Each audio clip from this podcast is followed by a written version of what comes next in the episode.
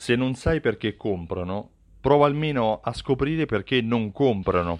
Molte attività commerciali, molti negozi sono interessati a sapere, a conoscere perché i propri clienti li scelgono, perché un cliente entra eh, nel negozio dopo aver visto una vetrina, dopo aver ricevuto un'email o dopo aver comunque ascoltato il consiglio di un amico. Bene, realmente noi possiamo fare mille supposizioni, possiamo uh, immaginare che sia l'autorevolezza dell'amico piuttosto che uh, la leva commerciale dell'offerta sulla vetrina o che ha ricevuto nella mail, tutto corretto, tutto plausibile, ma eh, nulla di certo. Per cui molte attività continuano a investigare cercando di scoprire quello che è realmente difficile da conoscere, mentre c'è un aspetto che viene spesso tralasciato che invece potrebbe essere molto utile, cioè scoprire perché non comprano. Bene, mh, mm, ci sono invece in questo caso molte ricerche, molte ricerche che avvengono anche su clienti che poi abbandonano il carrello sull'e-commerce o semplicemente non acquistano e conoscendo il motivo per cui non compra, si inizia a migliorare quella che è la prestazione commerciale. Il motivo per cui il cliente non compra, si inizia a migliorare la prestazione commerciale. Ti faccio un esempio.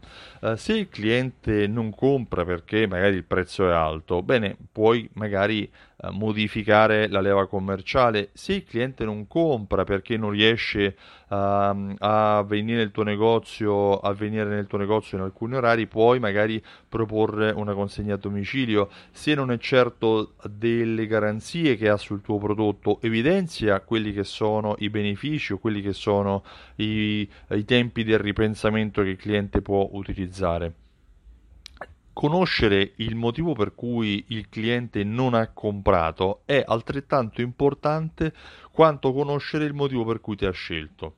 Conoscere il motivo per cui non ha comprato eh, significa andare a vedere, ad esempio, eh, a migliorare quelle che sono l- le esposizioni dei propri prodotti. Se vedi che i clienti all'interno del negozio non vanno in un determinato punto del negozio, ragiona sul motivo che rende quel punto poco accessibile, può essere una mancata illuminazione, può essere qualche ostacolo, può essere magari che pensano che lì non ci sia niente inter- di interessante. Mm, quando lavoravo in Ikea, eh, le pareti più lontane venivano dipinte con uno sfondo rosso per aumentare la penetrazione fuori dal percorso. Hai presente che all'interno dei negozi Ikea c'è un percorso eh, guidato, come se fosse un tappeto, come se fosse...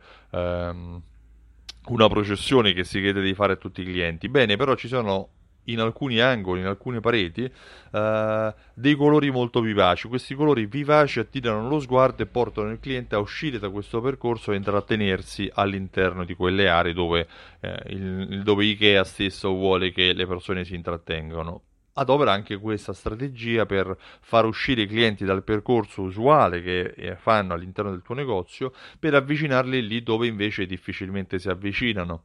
Se il problema è, uh, se vedi ad esempio che i clienti mh, mm, prendono il prodotto in mano e poi non lo acquistano, forse hanno una sensazione sbagliata sul tessuto o magari che il cliente non sceglie un determinato uh, piatto che invece tu gli consigli ragiona magari su come viene descritto questo piatto. Ero ieri al, ehm, al Content Marketing Academy di cui faccio parte e ospite eh, nella giornata eh, c'era Lorenzo Ferrari di Ristoratore Top, la comunità di uh, ristoratori che cercano di migliorare le prestazioni attraverso delle strategie e delle um, analisi più approfondite sulle proprie strategie di marketing, appunto. Lorenzo Ferrari è famoso per il libro Brucia il tuo menù, dove viene spiegato come comunicare i piatti del proprio menù per dare maggior valore alle proprie pietanze e anche per aumentare la marginalità. Anche una, descri- una modifica della descrizione dei propri, prat- dei propri piatti, dei propri eh, servizi può migliorare a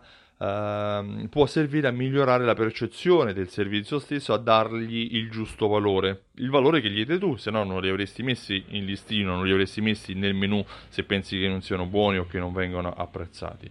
Non puoi non è facile scoprire perché i clienti ti scelgono, puoi però co- scoprire perché i clienti non ti scelgono. Ad esempio, andare a, uh, a richiedere un'informazione ai clienti quando escono, sapendo chiedendogli uh, ha trovato qualcosa che le interessava oppure posso sapere perché ha deciso di non comprare.